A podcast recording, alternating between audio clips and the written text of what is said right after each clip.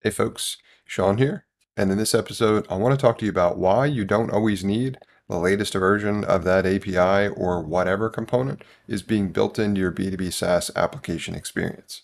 Now, for me, I'm going to phrase this around artificial intelligence because one of the tools that I'm selling at the moment, my B2B SaaS application to help people create automatic podcast show notes, is leveraging OpenAI's API to access tools like ChatGPT. Now, what I'm talking about here is the fact that there's definitely a race underway for AI dominance and superiority in terms of trying to be the market leader for the go to tool in the generative AI space. And you've got companies like OpenAI, Google, and others vying for top spot, which means there are constant updates almost flying at us seemingly every day at this point in terms of what the latest tools can do, how that's better or more unique or whatever, right? But in the testing that I've done, not all of these tools are really ready for mainstream, and I'll share with you more about what I mean by that. But probably the most prominent, at least at the moment for the past couple of months, has been the evolution of OpenAI's tool ChatGPT. And in particular, I'm referring to versions related to version 3 versus version 4. Now, if you've used the command line or the playground or any of that kind of stuff, you probably have tested or at least seen some form of a video, maybe on YouTube or somewhere else, about what the differences are between these two versions.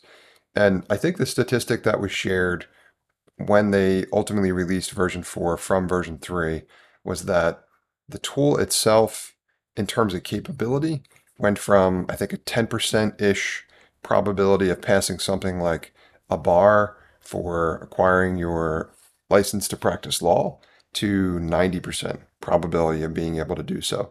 So they shared statistics like that in terms of basically demonstrating for folks or getting them to understand how significant of an upgrade that it was. And, you know, I haven't dove deep into that particular statistic, but if that's true, obviously that's impressive and sounds like a lot of progress. However, what does its applicability look like in terms of a component into your B2B SaaS? Now, for the tool that I'm working on, which is helping people with automating the process of generating podcast show notes, it really didn't seem to make a major difference when I was doing the testing. And that's what I'm here to encourage you to do. As in, if there's a new version, whatever it may be, and everybody is swearing up and down that it's the next best thing and you absolutely have to have it, then first do some testing with it. See if it consistently generates better results and output, enabling your customers to achieve more successful outcomes, which is what we talk about a lot, right? That should be the focus. And if it does, then consider upgrading if it makes sense. But if it doesn't move the needle for you in a major way, and in this case for me it didn't, then it may not be necessary to upgrade because there may be other trade-offs that you're going to have to make as well too. Something we've noticed in the testing we've done is not only are the differences not all that significant in terms of the ultimate output. And what I mean by that is our actual users haven't noticed a major change when we've done that testing, but the program or the processing of the data happens significantly more slowly and the cost is significantly higher. So the company's charging a lot more for access to version 4 and the performance of version 4 is considerably slower.